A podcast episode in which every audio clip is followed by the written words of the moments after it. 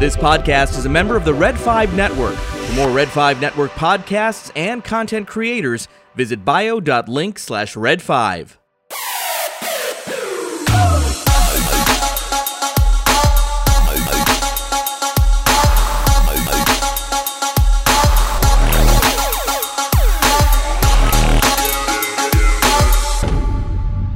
Oh, what a fantastic precursor to this episode. We were just uh, really gung-ho and talking about um, some really cool stuff before I hit record.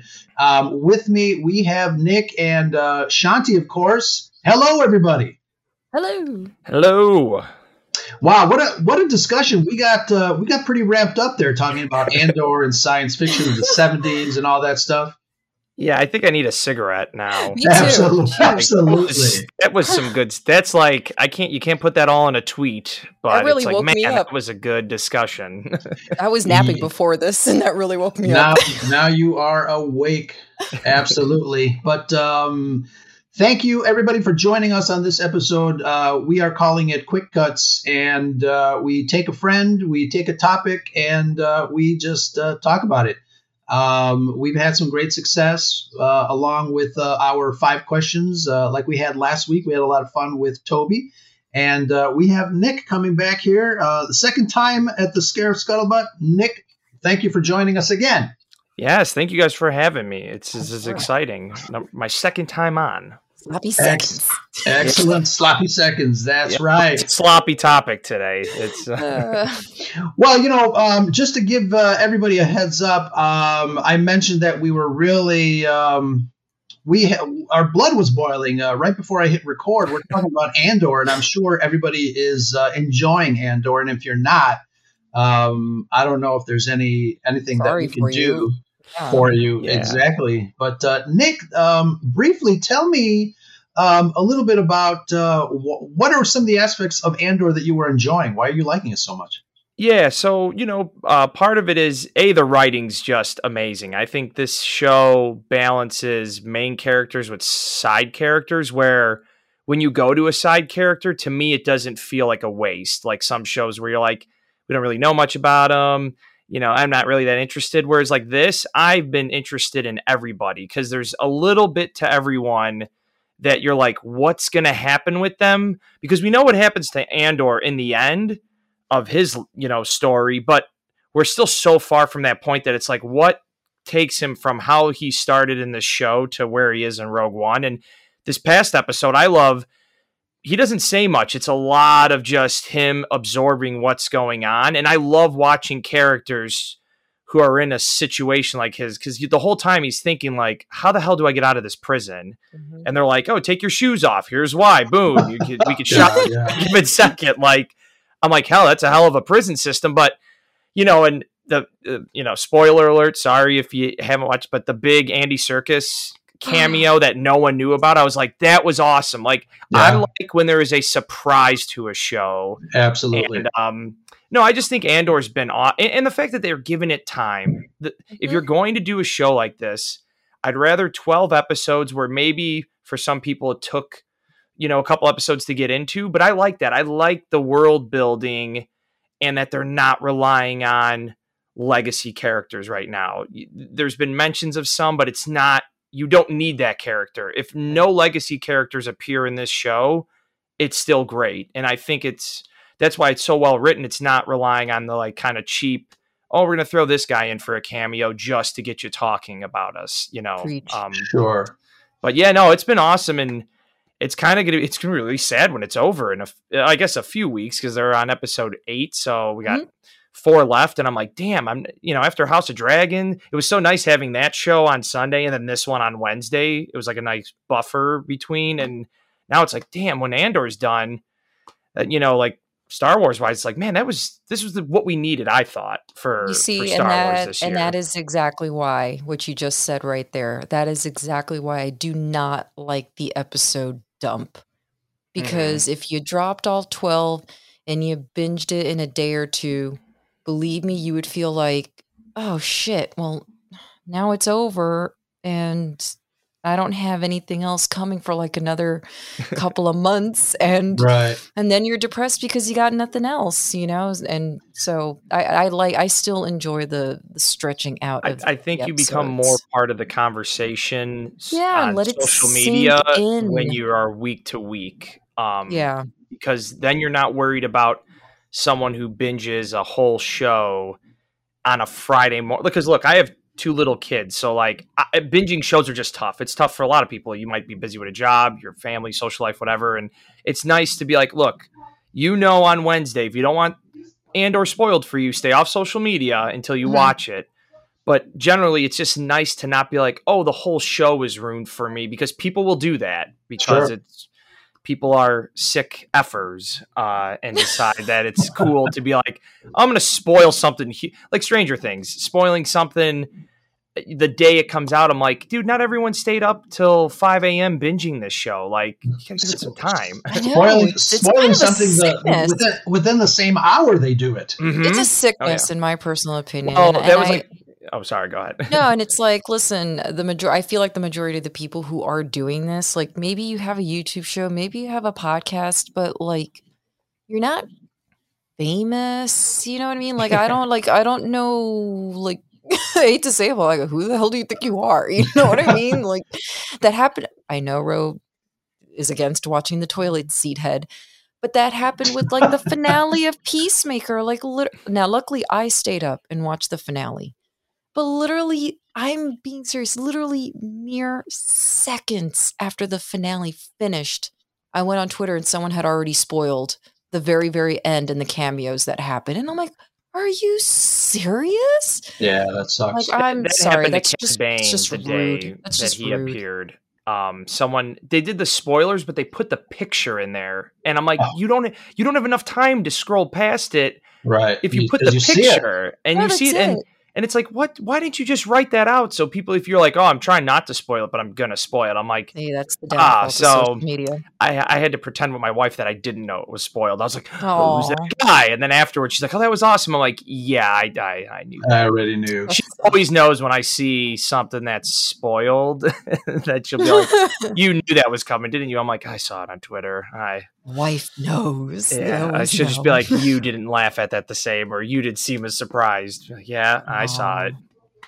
Yeah, that's one of the things that I really hate about modern, um, I guess, uh, announcements of movies. You know, when, mm-hmm. when a cast member is announced, you realize, oh, you know, this guy is probably going to play this person.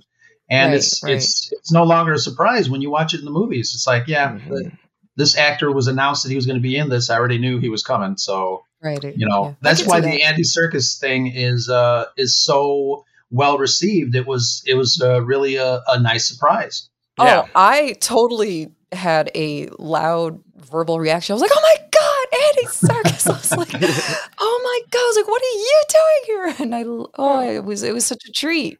It's been a good year for him. It's about time he gets stuff where he doesn't I have to know. Hide his face. He's such a good actor who, I mean, what he does actor. With the mocap things are amazing, but it's like, good for him. You know, Alfred and, I mean, and I Batman. I loved him and, in Batman. Mm-hmm, and he's just, he's a good actor and he's a good, like, I think it's, he feels like, um, like a Billy Butcher type guy, like where yeah. you, you could believe him playing any type of bad guy or badass, but he's just, he's a really good actor who it's yes. good to see him get like, Get, like I said, show his face in something. Um, yeah. and not a, you know, but his character's good because now we're going to be like, are we going to get him in more episodes? Like, what's his deal? Because he's, it looks like he's a prisoner who, if you do right by the Empire, they'll let you kind of be a boss while you're still in prison. It's it's an interesting dynamic. I'm excited to see next week's and see and that's more where, about and that's him where and the show, else. Yeah, and that's where this show differs from Book of Boba Fett. I like how this turned into an Andor review episode. Um, uh,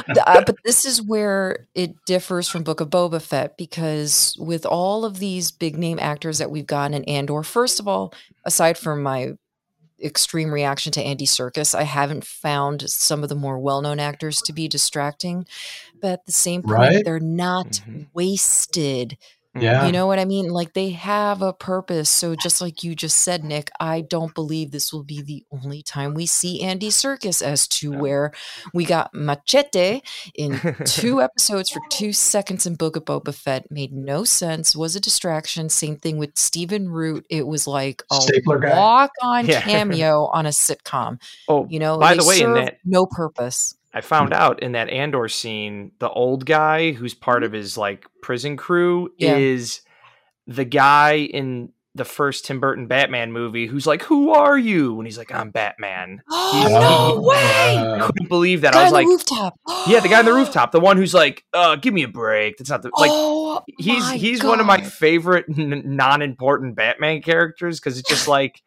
The, oh the way God. He starts in that movie, they're like, we just need a typical, basically New York thug. Like, yes. Oh um, and I couldn't believe that someone posted that on Twitter, and I was like, wait, what? That's the same guy? So funny. I was like, he looked familiar, I guess, but like, I'm also like, I don't know. He's just, he didn't really say anything, and he seems like a guy who's probably going to die because he's old. And they're like, dude, you're you're not doing your good, like a good enough job on this thing. And oh but God, I, gotta go I couldn't believe that. I was like, oh, cool. It's like when you find out Porkins is all these characters. Oh, yeah. You're like, what? Yeah, Porkins is in uh, Raiders of the Lost Ark. Mm-hmm. And he's in the Batman. or Bad. Batman. Yeah, it's too funny, too funny. Yeah. Awesome, awesome.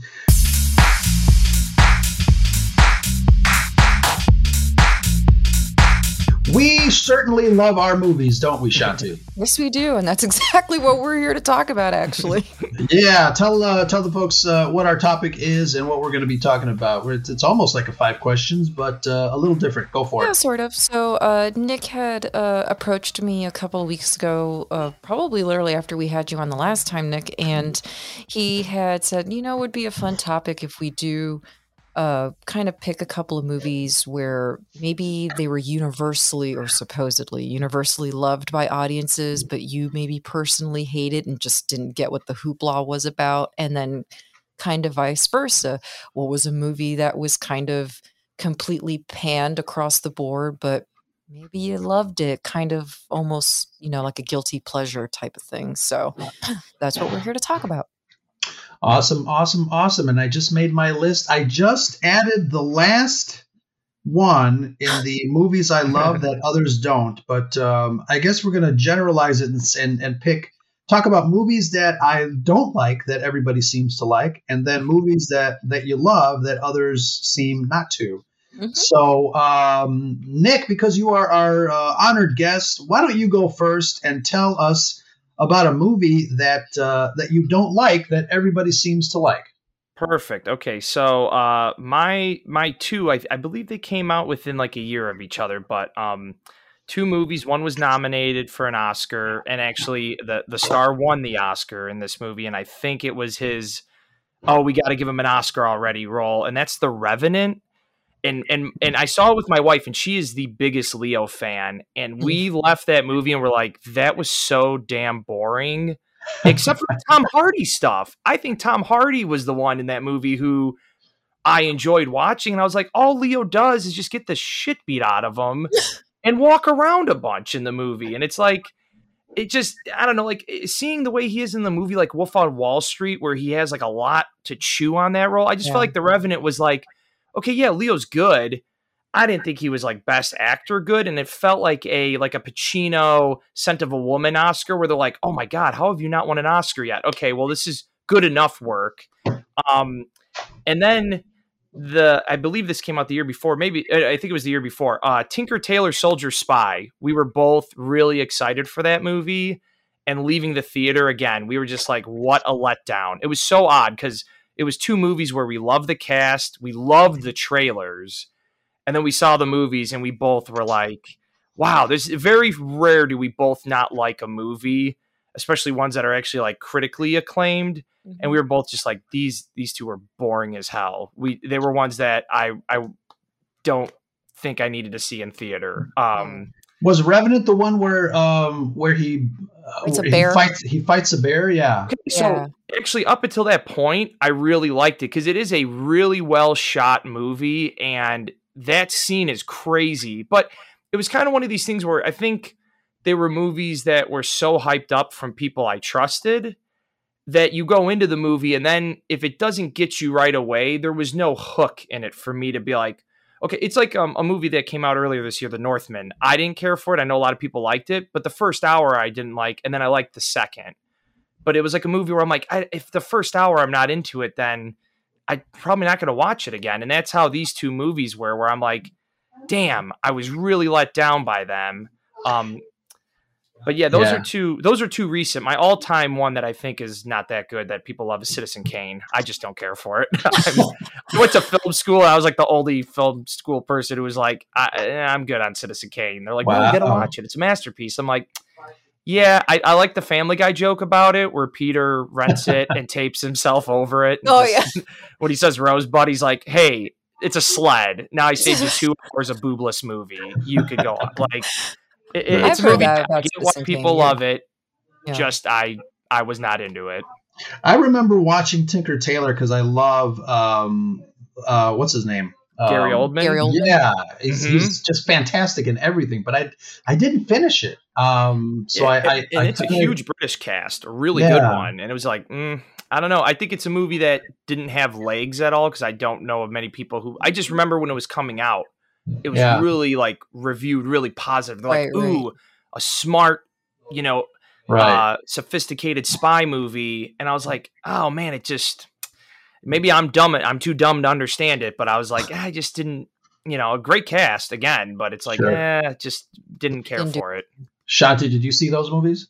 I did not see either one, but um, I can tell you right now, just from having, especially with The Revenant, um, having seen so many commercials for it when it came out in the trailer and stuff like that, I kind of already had the same thought, like, you know, like, even without having watched it, I was kind of like, really? This is the one that Leo is going to win for? I, I kind of agreed. I think it should have been Wolf of Wall Street. And honestly, after watching Once Upon a Time in Hollywood, I thought Leonardo DiCaprio was very good in that movie about playing an actor who is kind of like on his way out, yeah. you know, in his mm-hmm. career. And he has this one scene, I think, where he's really giving it his all and having, I think, a conversation with the younger girl, and he's, you know, kind of tearing up and stuff. And I thought he was very good in that movie. His his scene in the trailer in that movie where he messes up and he's embarrassed. Is, yeah.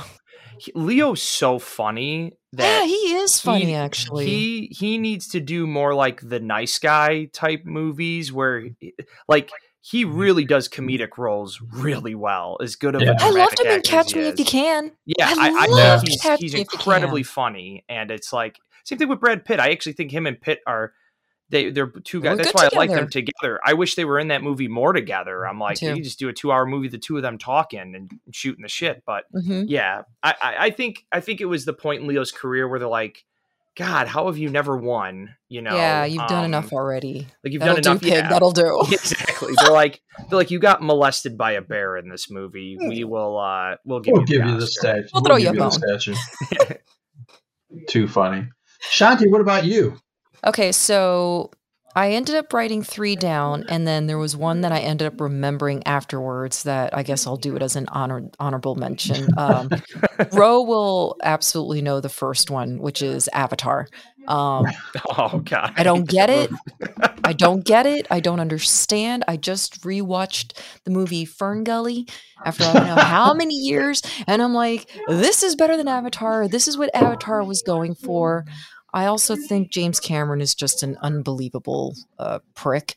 Um, I, I mean, I can understand, yes, it's visually stunning. And I know, Ro, you've mentioned many times, you know, how it was definitely an advancement in technology. And I understand that. And I I can throw, I can give, I can throw that bone at that movie, and that's fine. But to me, the visual is just not enough. That's not the only thing that makes a movie. I thought the acting was horrible. I thought the story was just very generic. I mean, even someone like Sigourney Weaver, who I absolutely love and is a fantastic actress, she fell flat for me. Like, even she wasn't good in the movie, which really shocked me. And You never heard from What's-His-Face ever again, the main character after after that oh, movie, God. Sam Worthington Sam or whatever. Worthington. Yeah. He, so. he, had a, he had some other, um, he did Clash of the Titans. Oh, what a disaster that was. John Carpenter movie? I don't even know. It was like, in that Terminator Salvation with Christian Bale? He had like oh, a string right. of no like really big box office flops where they were like, Stop like I haven't heard movies. I haven't heard his name in a very long time. So when I heard oh Avatar two, I was like, oh well, okay, let's uh, obviously they were going to bring him back, but I was like, dude, you should be so lucky. Yeah. But you know what, Shanti, really quick on Avatar and James Cameron, what I don't like is how he has to constantly bash the M C U and D C U. Yeah, we had this conversation. Like we had this discussion. It's like, dude, your movies will make money. You other people are allowed to make movies that use special effects that aren't you, and it doesn't mean they're lesser stories. Like he he is sniffs his own farts and thinks that they should be cologne, and like it's like, dude, I just you make did, one movie yeah. every ten years. Relax, James Cameron. I also just Relax. didn't. I also just didn't like that he basically said and summed it up that there's really only one way to make a movie. Like this is not how you make a movie. I'm like, yeah. dude, shut the hell up. Like. What are you even talking about? There isn't one way to paint a painting. There isn't one way to make fashion. Like this is a creative process and everyone's creative process is very different. And I'm not going to sit here and expect that the M C U and the D C U pump out something that's going to look like Titanic or look like Avatar. Like those are already their own thing with established lore, and it's got to have a, a, a specific look and a specific type of story. Back up and do whatever it is that you're still doing and leave us be. What a bourgeois bastard. He's. I was telling Nick yesterday, I was like, I was so happy. I'll never forget when his ex-wife, Catherine Bigelow, won for the Hurt Locker for Best Director against him. I was like, way to stick it to him, because I just yeah. was like, you do not deserve Best Director for Avatar. Give me a break. It's too funny. Give me a break. Yeah. My second one should shock no one. I deeply, deeply, deeply apologize, Nick. Deeply, deeply, deeply, oh, no, no. deeply oh, apologize. Boy. I don't get the big deal with Jaws. I'm sorry. I love you both. What? I know you're. I know you're defenders. Uh, I know we talked about this with with uh, Frank. Yes. But, uh, how do you just not understand Jaws? My my Funko Pops are shaking their heads, and I I'm so sorry. I, what is it I, that you look, don't get about it? It's not that I don't. I just, I understand the, okay. So uh, the one thing that I probably do love about Jaws is I do like that you don't see the shark till the very end. I, I do like the whole getting the perspective from the water mixed in with the music. But again, maybe it's just because I'm coming from the perspective of where I live, so I just don't have that fear of sharks. So I'm just kind of like, whatever. And it's a man versus nature kind of thing. And it's like, dude, you're in the water, you're in his head territory. I totally like have zero sympathy for you. And the chick who goes swimming at the beginning of the movie, sorry, bitch, you deserve it. Like, I, I'm, just, I'm just like, I don't. And she honestly, just wants to relax. I know. You know, it also, it's too long. Oh, oh my God. You long. Are like the Andor is too slow people right now. Yeah, exactly. Shots is those people. Too yeah. long. For what it is, it's too It's two hours. Long. That's not too long. Well, it feels really long. It, I just. I'm don't there's tears it. in my eyes right now. I feel like uh now I will betrayed. say we feel betrayed. Now I will say you know this was coming too when you I know you, you buttered it up. You're like, okay. I'm so ugh, sorry. I hurts. will say though, it is top tier of movies that have to do with man against animal, because unfortunately Jaws spawned a lot of crap. Piranha feels like a backhanded comment. Orca, anaconda, like I will right. agree. No one else has been able to really do it any Sharknado. better. Sharknado. Oh God, yeah. Uh, yeah. Like just no one's been able to do it better. So in that case, yes, it does stand on its own. I understand the achievement there. And I love Spielberg. So it's definitely, and the acting is great. I will say that if anything is really great and stands out in that movie, it is the three main actors. Yeah, you have to understand, too, the place in history that Jaws has. You mentioned the fact that it spawned other uh, movies that were kind of man against, you know, beast in the same um, fashion. So Spielberg really had uh, a corner on the market on on that. You know, it's uh, some people call it a horror film. Other people, you know, it's a thriller. But, you know, uh, a while ago, we did our one hundredth episode um, where, you know, we talked with Andrew about the, uh, you know, our top uh, movies of, you know, the, the most influential movies in history. And I, I'm pretty sure that Jaws was in one of our um, lists. Um, yeah. And like I said, you, you really do have to remember its place in history mm-hmm. and what it represents. Um, so... But You're just and I guess for me, it's that I guess for me, I just don't. And again, you know, I, I I'm like Rose says, I'm a fetus. I'm of a different era. Exactly. I wasn't. I didn't. Are. I didn't watch this movie in the seventies, so I understand, especially if you've never even thought about that before, of a shark actually attacking you, and you're people were afraid to go to the beach. Land- Wait. My parents have lived in Miami almost their entire lives. My mom didn't want to go in the ocean after she saw that movie. She still doesn't want to go in the ocean because of that movie. So I understand the fear, but as someone who's gone diving with stingrays, I'm just like, I'll go swimming with a shark, you know? So yeah, that, we get it. You're cool. We uh, know. That fear is just not there. Now, if it was a movie about a giant cockroach or a big butterfly, that would be different because I have a phobia of those things. I just don't find it to be scary, which is why I can't categorize it also as a horror movie. It's a drama action to me. Everyone hates me. It's fine. It's cool. No, Whatever. no, you know, you were fair to it. You under, you appreciate it. You just oh, don't I like totally, it. Though I do feel like totally my soul has been ripped I'm out. I'm very sorry. And... Now, had I seen it in the theater when it when it had the anniversary release, Nick, like you did, because I've only ever seen oh, it on T V. So much fun. Maybe I would have a much different perspective if I had watched it in the theater with the lights off and the big screen and John but Williams' you know what, music though? blowing through the speakers, you know. When you talk about the Chrissy Watkins part, um, my wife turned to me when we went and saw that in the theater, and apparently in IMAX, you could see a lot of her body, and she just turns to me and goes, "You could see Chrissy's bush right now." Oh, I'm my like, "Oh my god, like, oh my god!" I'm like, "I've Girl, you seen this movie a, a billion times." Episode. Oh yeah, sorry, that was uh, not safe for work. Or no, sorry, she said her beeve was the way she said it, and it just made me laugh because I'm like, I started laughing at that part right before she gets attacked. Cause I'm just thinking, I'm like. Well, yeah, they shot this movie in the seventies. The cameras weren't as advanced. I guess if yeah. you advance it now, yeah, she probably was naked when they were doing that.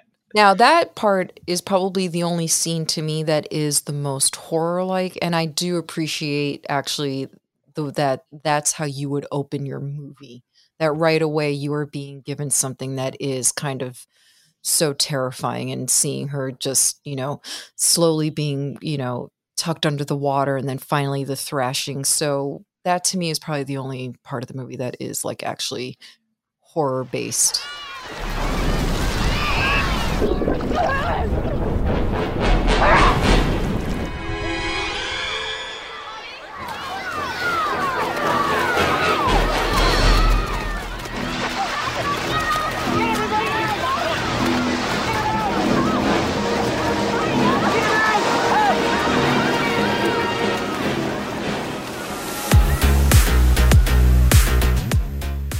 It's Josh and Andy from the Hall of Chronicles, and you're listening to the Scarab Scuttlebutt. Scarab Scuttlebutt. Hey, all, this is Aubrey Eden-Dukes, and you're listening to the Scarab Podcast, and that's the Scuttlebutt. Hello, Scuttlebutters. Hey, guys, this is Cam Ray. Hey, awesome humans, this is Sean from at Sean Wars. I'm a proud Scuttlebuddy. Hey, Charlie Skywalker and Black Squadron two checking in. Hey, Ro and the Scuttlebutt crew. This is Jeff from over here at the Blue Mill Cafe, and you're listening to the Scarab Scuttlebutt Podcast.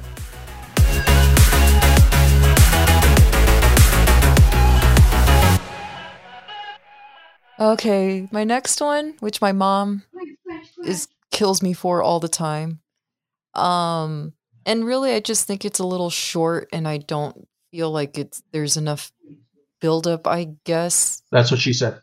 Oh man, I'm gonna get so hated for this one, but I will say I love the album. I think the soundtrack is absolutely wonderful. Uh-oh. Oh, Rocky. What was it? Rocky. Wait, I thought you were going to say like Rocky Horror Picture Show. No, the, the first Rocky, Rocky. The first Rocky. What? Yes. Oh my God.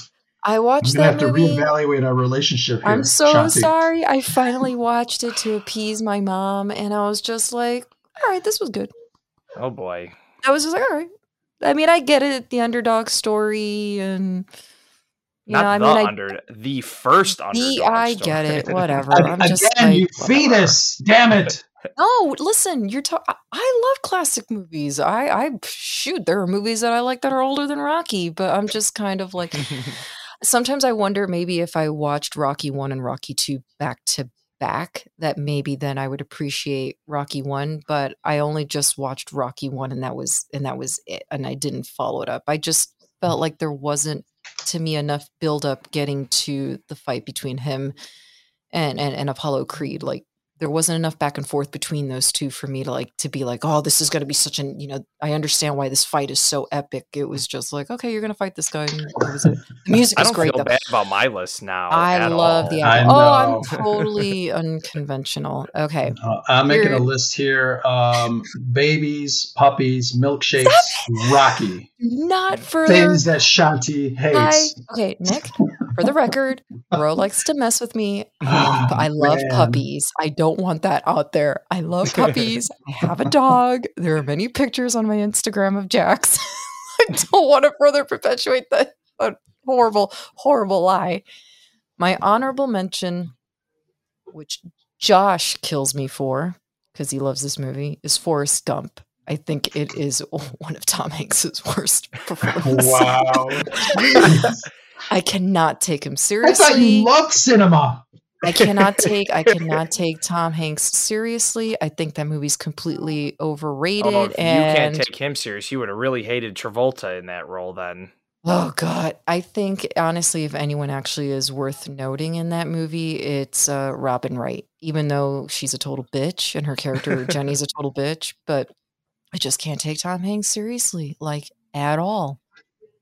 I, in a way, I almost I hate to say it. I feel like he's almost, in a sense, mocking people with a mental disability. So I can't, I can't deal with it. It doesn't. It was, it know, was a role. It was a role. Feels insulting to me for some reason. I get it, and I think um, this might relate to my third um, selection. Um, Uh, when when you don't really like the portrayal of an actor, mm-hmm. but uh, yeah. So you guys ready for mine? Mm-hmm. I can't imagine it'd be any more shocking than what I just rattled off. So go ahead. All right. So movies that I just cannot stand that everybody seems to just love and adore and cherish and hold, uh, you know, on high is The Big Lebowski. Oh, that's a man. You got you two. I really feel like I didn't come out swinging hard enough. You guys, oh, man. Me down good. Uh, the dude minds. This will not stand. You know, this aggression will not stand, man. Yeah, everybody's like, "Oh my God, it's the best thing." I'm like, I'm watching it. I'm like, what the hell's going on? And why is this guy? Like, who cares? I just, you know, and you know that freaking meme. Everybody. Um, posts uh, the the dude saying dude things. I don't give a shit. God, so overrated. Don't get it. I don't get it. Your revolution is over, Mister Lebowski. Condolences. The bomb's lost.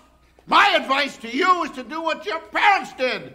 Get a job, sir. The dude abides. Yeah. Man, oof. I feel like the opposite. I need a cigarette back. During our Andor conversation. Nick, Nick is never coming back. No, no. Actually, you know what, though? For Ro, I could get why someone wouldn't like that. That movie is, I think people either love it or they don't like it. I, right. I think, yeah, I think that's that really is one, of those, one or the other. But that's the Coen Brothers. They're that type of director where I feel like you either love their stuff or like thing. You're like, I nah, love, not for me. love the Coen Brothers. There's mm. really like... I haven't seen, I can't say I've seen every, every single one, but there's maybe only one or two I haven't seen. And all the other ones that I have seen, I love. Sure. Yeah. Okay. So that was all a right. big first I'm scared, one. Man. Man. Oh, man. I didn't, what's I didn't... Yeah. I, you know. Um... Wait, Beauty and the Beast isn't on this list, is it? Uh, Shut your mouth. Like, it, it, with no, all these no, no. movies we're listing off, I feel like we're getting into. All right, so here's my second pick for movies that I don't like or understand that everybody goes goo-goo over. And that, my second pick would be Clerks by Kevin Smith. Oh, okay.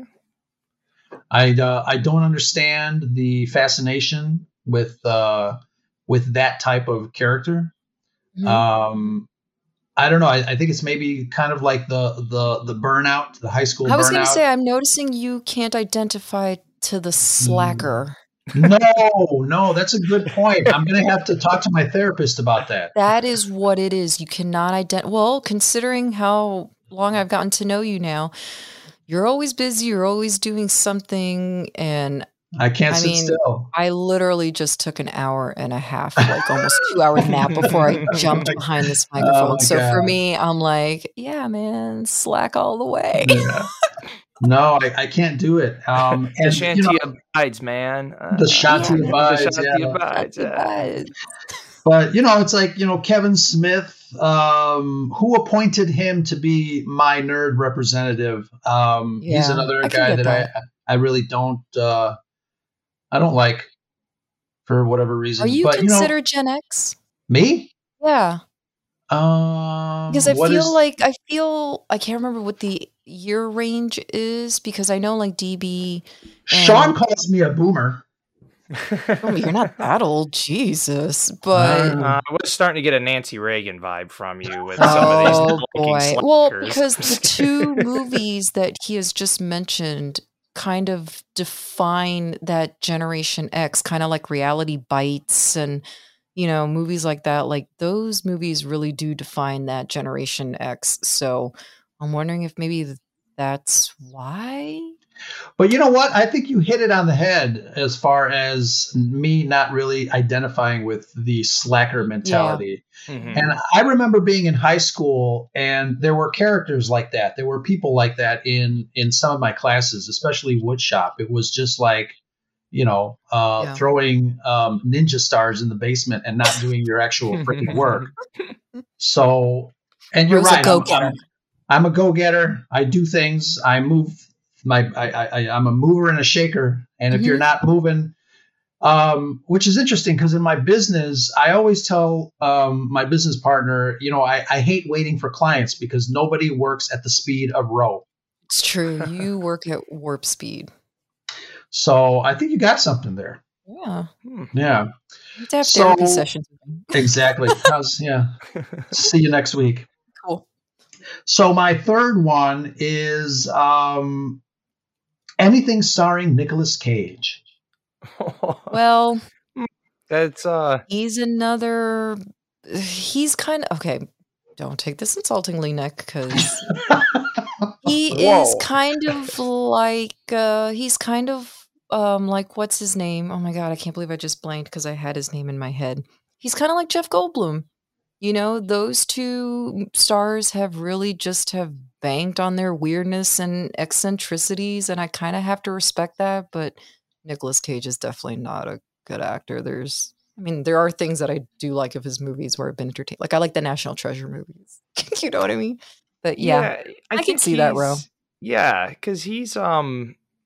It's I don't know. Taste. Yeah, exactly. He's. I think he's a guy who goes all in at roles, and it either works really well for him, or you get like, or yeah, or you get like so many of his flops. But I could see like that. That that's that pick makes sense, and yeah, you know, it's so does. do your first two because if if those first two specifically, because those directors have very specific styles. That, mm-hmm. like I said, you're either like a huge Kevin, like Kevin Smith seems to have. The fan base where you either love his work or you just kind of gloss right over it. And you're yeah. like, no right. big deal. I'm not going to watch his stuff. Um, but yeah, no, the it Nick Cage one, that's interesting. Cause I know people love him now, but I do think if you look at his like film catalog, you'd be like, yeah, there's a couple in there I like, but really he's just made so many that it's just like, yeah, no, you know, I, I could see that. Mm-hmm. Yeah. You know, he's just not a draw for me. You know, a, a new uh, Nicolas Cage movie is announced, and I, I can pretty much skip it. It's and then everybody was, is. Yeah, and everybody went crazy for what was that one? The the history of the swear word or something on um, was it on Hulu? Oh, I don't. I don't oh, know so I didn't watch that, but I know what you're talking about. I didn't yeah, everybody was like, "Oh my god, you got to watch this Nicolas Cage." I'm like, "Yeah, whatever. Not really into him."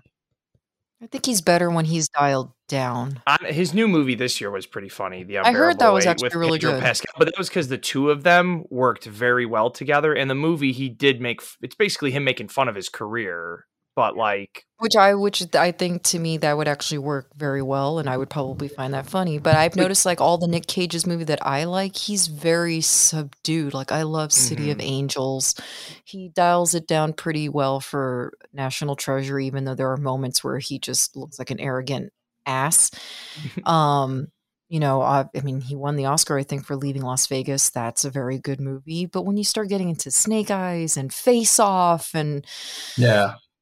Ugh, the Wicker Man or whatever, like he's so over. Even, even um, Moonstruck. Like a lot of people always talk about, oh, Nicolas Cage is so good in Moonstruck. That too, right? And I'm like, no, he, he's not good in that movie. He's terrible in that movie. I don't think he won for that. I know Cher did. Which yeah, so I, I knew somebody won. Yeah, but I think he's terrible in that movie. So let's head on over back to uh, before we head back to Nick. I uh, just want to make sure that we tell people who to thank for this wonderful Scarab Scuttlebutt podcast. We'll be right back, and uh, let's check out who the patrons are. All right, friends, time to say thank you and acknowledge all the wonderful souls that help keep the lights on over here at the Scarab Scuttlebutt podcast. Team Scarab gives you all a heartfelt thanks. We're super lucky to have you. Big thanks to our executor tier patrons, Backyard TARDIS, Nick Schaefer, a huge supporter of the Red five Network. Go support his channel and catch up on his adventures in locksmithing. Scott and Kim from the Used and Abused podcast, another Red five pod. Look for them on all the socials. Can't forget our other patrons, Rogue One Radio. Thank you, D J D J, Steve, and Nicole. And check out Comics and Cosmetics. Danny's got some lovely takes on comics and uh, cosmetics. Go subscribe to her show. Our Miami pal, The Frank. What's up, Frank? And Joey Rosales, longtime supporter of the Scuttlebutt. Thank you, kind sir. Massive shout out to my co-host and mistress of the dark, Chantel of Scarif After Dark. And the ever so wonderful Belinda. Thank you so much, and I'm glad you're on this list. Big thanks to our other friends, Alex and Jay, and our resident classic Hollywood expert, one of our favorite collaborators, Melanie Marquita. Big hugs to you, my friend. Huge respect to all our patrons. And if you want to help us keep the lights on over here and enjoy the show, head on over to patreon.com slash Scarif Scuttlebutt. Remember, we can't have the scuttle without the butt. It's always sunny on Scarif with patrons like you. And a big thanks to all our patrons. Shanti, you are one of them. I appreciate your wonderful, wonderful support. Thank you so much. It's an investment. It's too funny. It is. So let's get back to our show. Um, Nick, you got uh, now uh, your next the next category. What was that? Movies that I love that others don't? Yes. Movies that people hate, yeah, that you actually or love. You would say is like were critically panned movies. Yeah. Um, so... So I, I changed this a little bit really quick. Two movies that I, I liked that actually fans and critics liked too, but I thought they were going to be terrible movies were um, the new Planet of the Apes, the first of the trilogy with James Franco and mm-hmm. that Matt Reeves did. Because I remember seeing the trailer. I thought it was going to be like a forty-nine type percent movie on Rotten Tomatoes, like just a crappy. And I'm like, why are they doing Planet of the Apes again? And I love that movie. Um, and then the movie Prisoners with Jake Gyllenhaal and Hugh Jackman is one of my favorite. Um, I, I don't know. I don't know how that genre, like like psychological thriller. I thought oh, that is that the one. Is that the one where they capture this uh, child molester and keep him in the yeah? yeah so they they capture. So what happens is Hugh Jackman's daughter gets kidnapped. Um, his daughter and Terrence Howard, who's one of his friends, they're like having a Thanksgiving together. The kids go outside to play, and they get abducted. Well, Jake Gyllenhaal comes in. He's this rugged detective who's a little bit crazy, and they're trying to find. They think it's someone who's played by Paul Dano and is great, who's kind of maybe like autistic or something. Like he's just kind of not quite there. And, and but, he lives in a van. Well, no. So he was in a van. It turns yeah, out yeah. like, it, yeah, it's, it's a crazy movie, but the trailer looked terrible, I thought. And I went, yeah. I only went to see it with my buddy because he was like, come on, let's just go see it. I heard it's good. And I'm like, whatever. And then I saw it. I was like, damn, that was really good. So, so those movies were not critically panned. Those were just ones that I was like, I got to get this off my chest. I thought they were both going to be crap, and I love both of them. Uh, so the movie, my my favorite guilty pleasure movie is from the nineties. It's a uh, little film called Mouse Hunt. Oh, I love that movie. Nathan Lane and Lee Evans, and it's a movie that uh, didn't have really staying power. I don't think. I, I mean, I know people who know it, but it wasn't like some movie that was a huge hit or a huge flop. It just was kind of there. It was kind of after the whole Home Alone yeah. uh, type of uh, let's do these Three Stooges type physical comedies. And I just think Nathan Lane and Lee Evans together are so freaking funny. funny. And that movie, as a thirty-three year almost thirty-three year old, that I could still watch today and crack up at all the jokes. Uh, the Christopher Walken cameo is great. Yes. Um, but it's a movie that's forty-two percent on Rotten Tomatoes. I looked this up today, and a six point five on I M D B. So it's like a movie that I'm sure there's people who like it, but like, it's not like a movie like Home Alone or any of those kind of like kid nineties movies that have mm-hmm. had a resurgence in any way. It's just a movie where I think they had good, like good actors. They're trying to do kind of like a, almost like they're like Tom and Jerry, but like right, a live right, action. Yeah. And and I love that movie. Um, and then my other one's Wild Hogs. it's it's like a guilty pleasure movie that I uh, my my former stepdad was uh was a biker, and we used to watch that movie a lot together. And like, aww. It's a ridiculous movie, but I still laugh at it. I think it's funny. Um, but I know it's not a movie that people consider like a comedy gem. So. Yeah. No. That's funny. Yeah, those are my my my two really like panned ones that I. Those are guilty pleasures. I've been looking at Mouse Hunt, and um, I love that movie. it's it's I funny. It's a kid's movie, but it's really funny. I saw that actually as a kid. I love that movie. Yeah, I have not seen it, but I'm reading it. It's Gore Verbinski's first uh, movie. It's cute. And, it's uh, it's, yeah. it's it's just these two brothers who are kind of grown apart. Their dad dies, and they inherit his house, which is this old mansion. Decrepit piece of crap. Yeah, it's a decrepit piece of crap. And they're like, oh, let's fix it up and sell it because they need money. They're both kind of broke, and there turns out to be a mouse in it. And the whole movie is them trying to get rid of this mouse. This one mouse and is wreaking mouse havoc. It is like Three Stooges, Home Alone, all wrapped into get, like with Tom and Jerry, and it's like these things that should kill these guys. They get, you know, and yes. It's just slapstick. But Nathan Lane and Lee Evans are so good in it. And I'm like, I'd love to have seen them in a movie, you know, like The Birdcage, like a movie like that. That's that's not uh, a slapsticky comedy. But oh man, it is it is such a guilty pleasure. It's it's one of my I did a hundred favorite movies list before I started my job I'm at because I had time to kill, and I was like. It's up there. It's in like the seventy to one hundred range because I'm like, I yeah. know it's not a good movie, but God, if I put it on, I will watch it and laugh my butt off. Yeah, sometimes it's just about shutting your brain off and whatever mm. and helps you to un- yeah, whatever helps you to unwind, relax, brings you joy, makes you laugh. I'm all for it. It's too slacky for me. No, that's cool. Awesome. Real go-getters. Yeah. Too funny. All right. Um, Shanti, what do you got? Well, it's funny because now this just triggered two more movies, uh, Nick, that popped into my head in addition oh, to my three. Well, one of them is um, I love Planet of the Apes, but I love the originals very, very much. Like even the like all of them, because I love Roddy McDowall. Yeah. But believe it or not, um, I didn't. I never finished watching the newer trilogy. I but I know the Tim Burton one got panned. But really, aside from Mark Wahlberg, because he's probably you know. The least compelling thing in that movie. I actually really like that remake, but whatever. I don't want to get into that one too much because that's not on my list. Um, the other one that's actually not on my list that just popped into my head, which I saw in theaters, didn't like it when I saw in theaters, but then the more and more I watched it on T V, I ended up liking it. And now it's become like the movie that I watch every year with all the other Christmas movies, Christmas with the Cranks okay. with Tim Allen and Jamie Lee Curtis. Now I actually really enjoy that movie.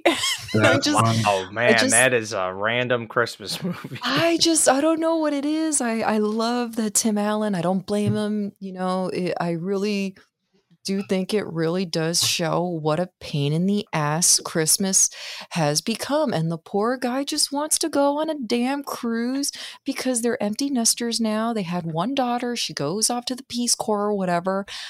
I don't blame him. And the whole town is just rallying against them because they don't want to decorate. Man, they're not going to be here. Why should they do anything? So I love that movie. I, I really love that movie. But the three that I actually put on here, um, and this was during my days while I was living, um, well, I'm living with my parents now, but previously, like in high school, uh, we always had Encore, and they played the movie Waiting a lot with uh, Ryan Reynolds about the people working in a restaurant. Mm-hmm. Justin and, Long, yeah. And Justin uh, Long. It's a very mid two thousands movie. That movie is so terrible and kind of gross, because there is one particular scene where they do exactly what I fear about sending food back to the kitchen. But for some reason, I do not. But for some reason, I just love that movie. I think it's funny. Ryan Reynolds being his snarky, douchey self as always. And I just kind of like the camaraderie between the workers, because it just reminded me very much of when I worked at Victoria's Secret. That's right. I worked at Victoria's Secret. And me and the girls would get changed after work, after we would close up the store, and we would and all go, go out. No, shut up. we would, no, we would all go to the beach, or we would go to a club. We'd go to a bar. We'd go to a restaurant and, and get together and have fun, or a house party. So I think that's why I have like a connection with that movie, because, you know, I kind of did that, that kind of thing. So I, I can totally relate to that movie. Um, my next one is a more recent movie. I actually don't understand why this one gets so much hate from the D C people, and I guess maybe because it's not serious enough, and I know why, why Ro doesn't really like the movie. Shazam. I love Shazam. Oh, but yeah. I see a lot of hate for that movie on Twitter, and I don't know why, because honestly, take out the, you know, when Zachary Levi is actually Shazam, the movie is actually a little more serious than people think. I think the car accident at the very beginning of the movie is pretty horrific. And I think one of the other scenes when this, you know, the boardroom people get attacked by the, the deadly sins is pretty freaking graphic. But listen, I do think it's actually a more honest portrayal of what would happen if a kid suddenly did get powers. And I think it's, you know, that's probably something that I would do, is I would probably do a lot of goofy stuff first before I finally take responsibility as an actual superhero. So I don't know. I thought it was a great movie. I've seen that one many times. It's actually one of the few of the current D C U movies that I've watched multiple, multiple times, next to Wonder Woman. Cool. And then last but not least, the shittiest of all shitty movies, Showgirls. Oh. Oh, that's funny. And I was I, kidding. I was kidding when I posted that. So you oh, actually got it, huh? I love that movie. I've seen it so many times. It's not even funny, and not because I think it's sexy or because it turns me on. No, that movie is a big, big pile of turd. It's hilarious to me. It is a Lifetime movie on steroids. I love it. I love it for its ridiculousness. I'm sorry that it killed Elizabeth, whatever her name is. Oh my! Um, you want to talk about murdering career. someone's career? It really yeah. Elizabeth Berkley. But I love that movie, and honestly, I don't know why Kyle MacLachlan did that movie, because he was already pretty established at that point, in my opinion. Like, man, you were like in Blue Velvet. Like, I don't know why he was in that movie, but I love it. I love it. It's the perfect, like, shut your brain off and just sit back and make fun of it till no end. You know, it's funny. Um, some actors, you know, you watch in a movie and you're like, I wonder why this guy's in this. Uh, he doesn't either hey, need the money. Um, but sometimes there is, oh, man, what is that?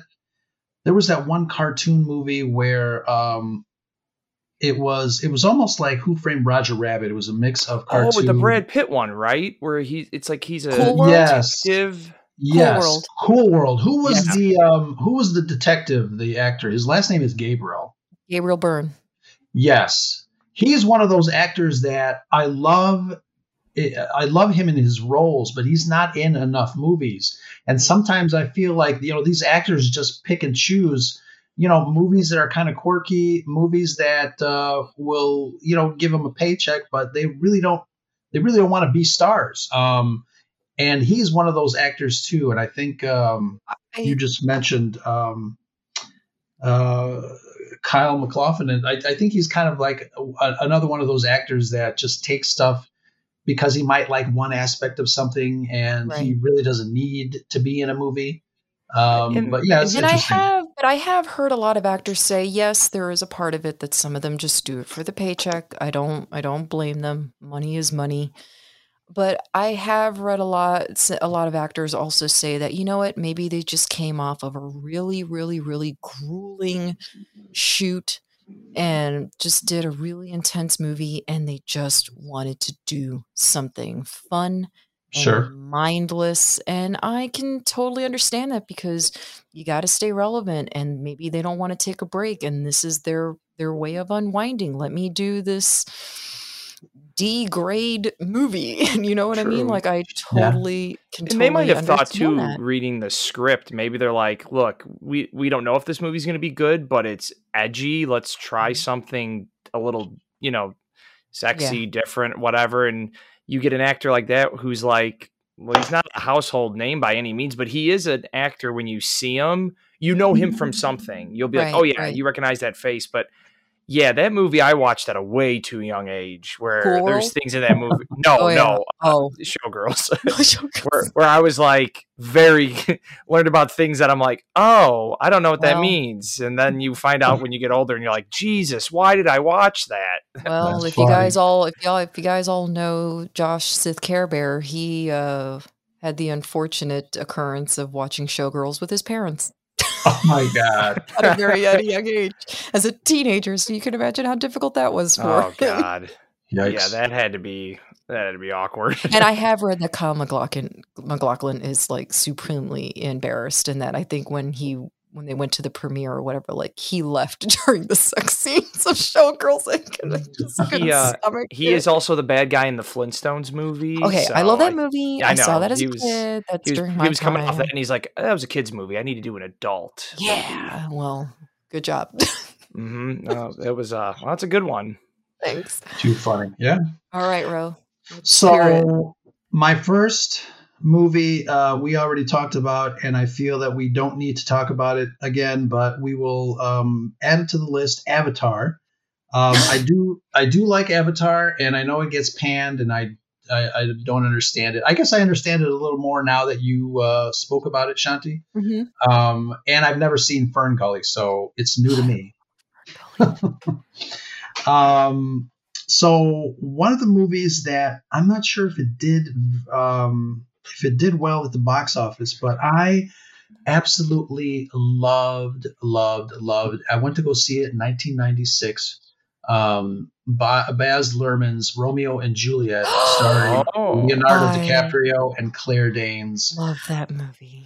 It was, I sat there and I didn't know they were using the original Shakespeare. And I, I'm I'm watching this movie, and the first few minutes I'm like, oh, this is so cute. These gangsters are, These gangbangers are using, you know, original uh, original text. And then it just kept on going. And I'm like, what the hell?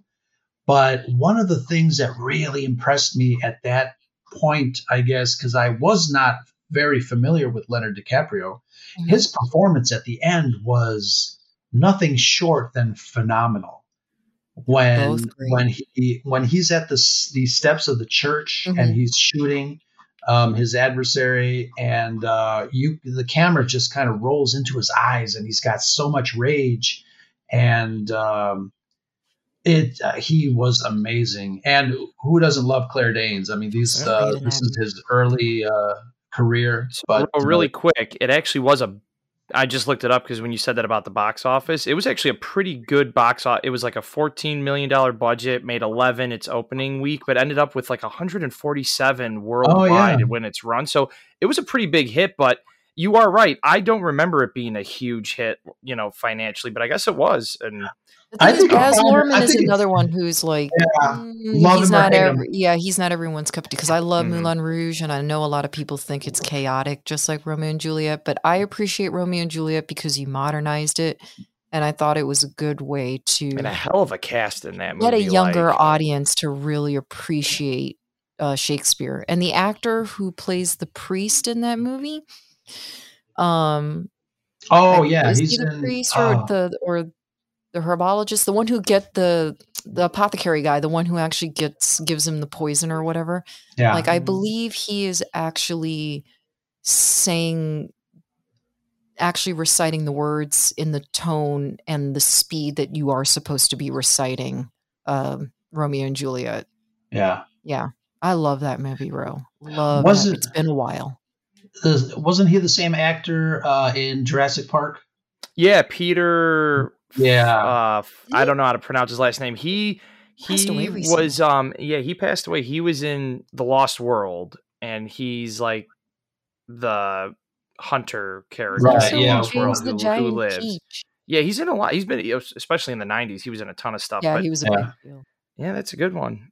I got to go back and check because I'm looking at the uh, the actors. I didn't know Paul Rudd was in that. Oh yes, yeah, a yes. young Paul Rudd. Uh, wow. Oh my God. God, yeah, this cast list is huge.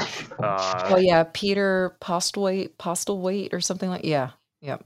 Yeah. Yeah. You know. Oh wait a minute! You said the apothecary guy is that's uh. No, I'm, I'm sorry. So list. It is Father Lawrence. It is Father Lawrence. Okay, it is Father. It's okay, been okay, a long yeah. time since I've seen this movie. John Leguizamo. Oh my God! Yeah, no, the cast is mm-hmm. phenomenal. Yeah, very that's nice. A good one. Good yeah, pick, bro. Um. So let's see. My third movie that uh, was kind of panned, I think, but I absolutely love is uh, Waterworld. You've been there, haven't you?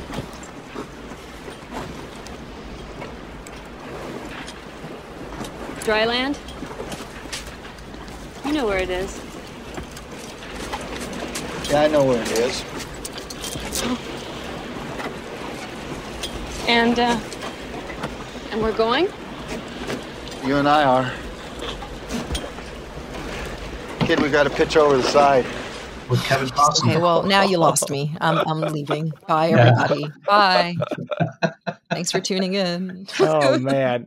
You think it was panned? I'm pretty positive it was panned. Oh, I absolutely love the chaotic um, aspect of Waterworld, the behind-the-scenes drama of shooting on water and having nothing work, um, the craziness of uh, what's his name, um, Dennis Hopper, Uh, the the midgets, the oil. The, Not a the, Kevin Costner fan. Yeah, I like him. Holy crap! He's Just so looking monotone. At that, that budget was one hundred seventy-five million dollars. Yes, it was expensive as hell. For nineteen ninety-five, that is insane. Yeah, yeah. yeah. By the way, I'd it's, like to point out this quick cut's not so quick. Yeah, that Andor kind of sidetracked us the first like fifteen minutes.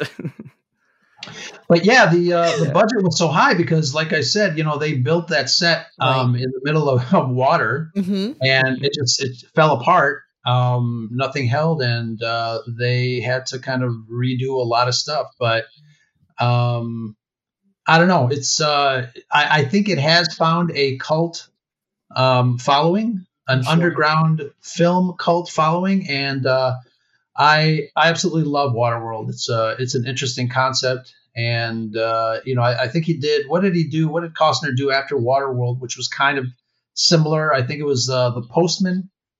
Um, that one I didn't like too much, but um, never even seen that. Waterworld was uh, just fantastic. It gave me Mad Max uh, vibes. Mm-hmm. Uh, two men enter, one man leaves. Um, mm-hmm. So absolutely love Waterworld. It's funny when you talk about Jaws and the importance, really what happened with Waterworld is what should have happened with Jaws, with how much issues they had, like the behind the scenes stuff, not yeah, so much yeah. with the, the actors, but just stuff not working. Mm-hmm. You would have thought that's what would have happened with Jaws. Would, yeah, that it would have what happened with Waterworld is like so much things behind the scenes went wrong that, you know, it kind of bled into the movie, but yeah, he did Tin Cup after Waterworld and gotcha. Then The Postman. So yeah. I'm just looking at it right now. I'm like, yeah, he's had an interesting career, Kevin Costner. I only yeah. like like two movies of his. That was that was a good one. These were all yeah, good. So good yeah.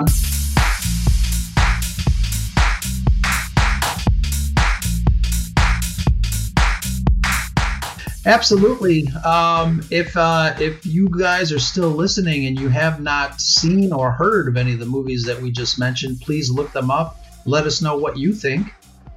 Do we have a point? Are they really as hated as we think? Do we are we crazy for loving them? Is Shanti an idiot for not liking Jaws? Absolutely.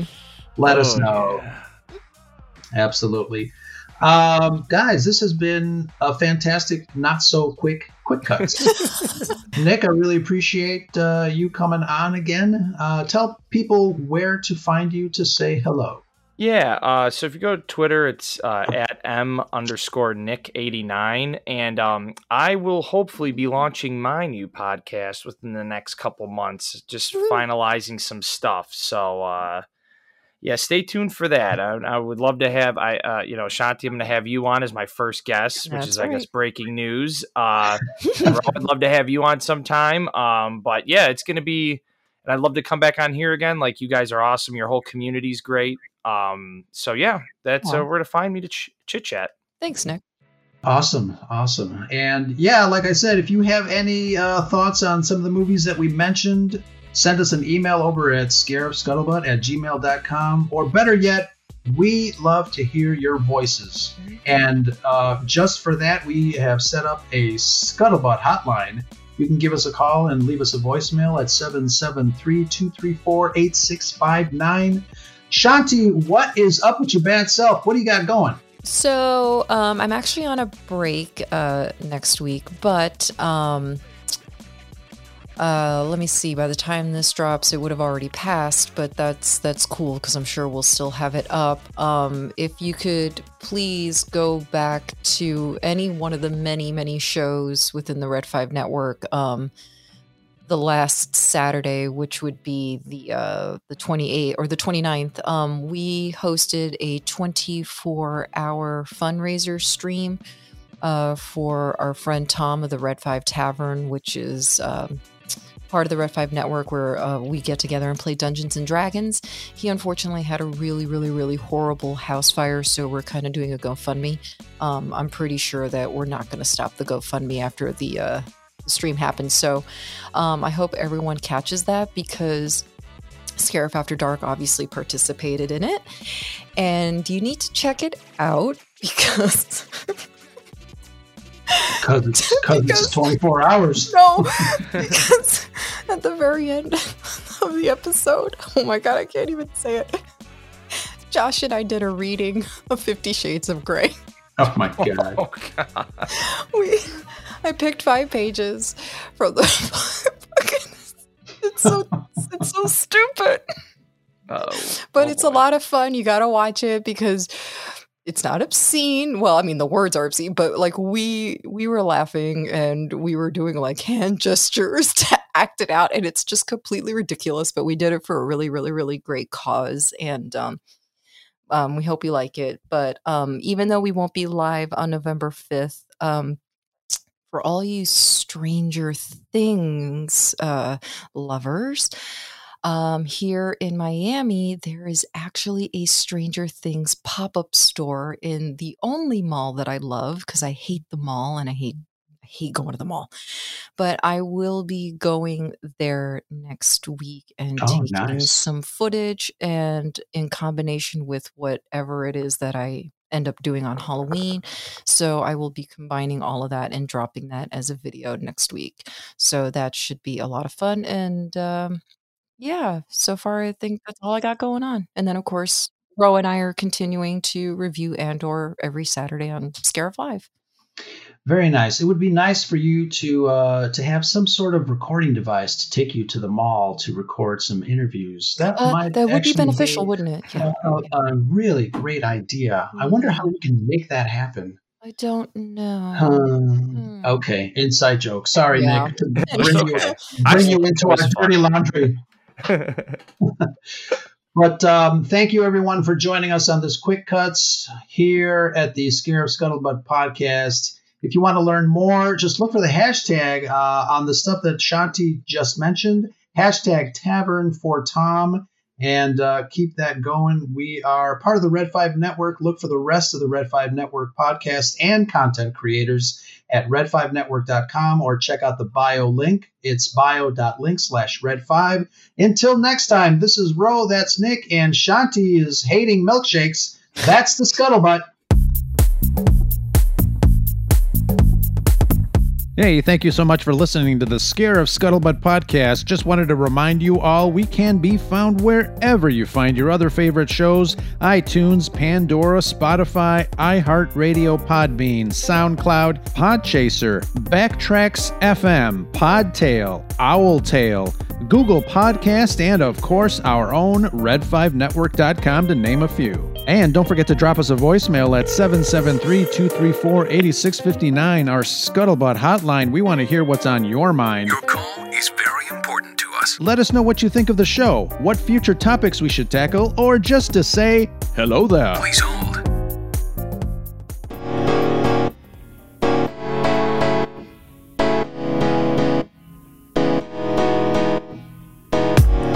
Greetings, listener. Just a reminder that the podcast you just heard is a proud member of the Red five Network family. red five network dot com offers you a great variety of shows you'll be sure to love. So the next time you're itching for quality content, make sure you head over to red five network dot com. You'll find this podcast along with a whole lot more. All wings report in. It's the Red five Network.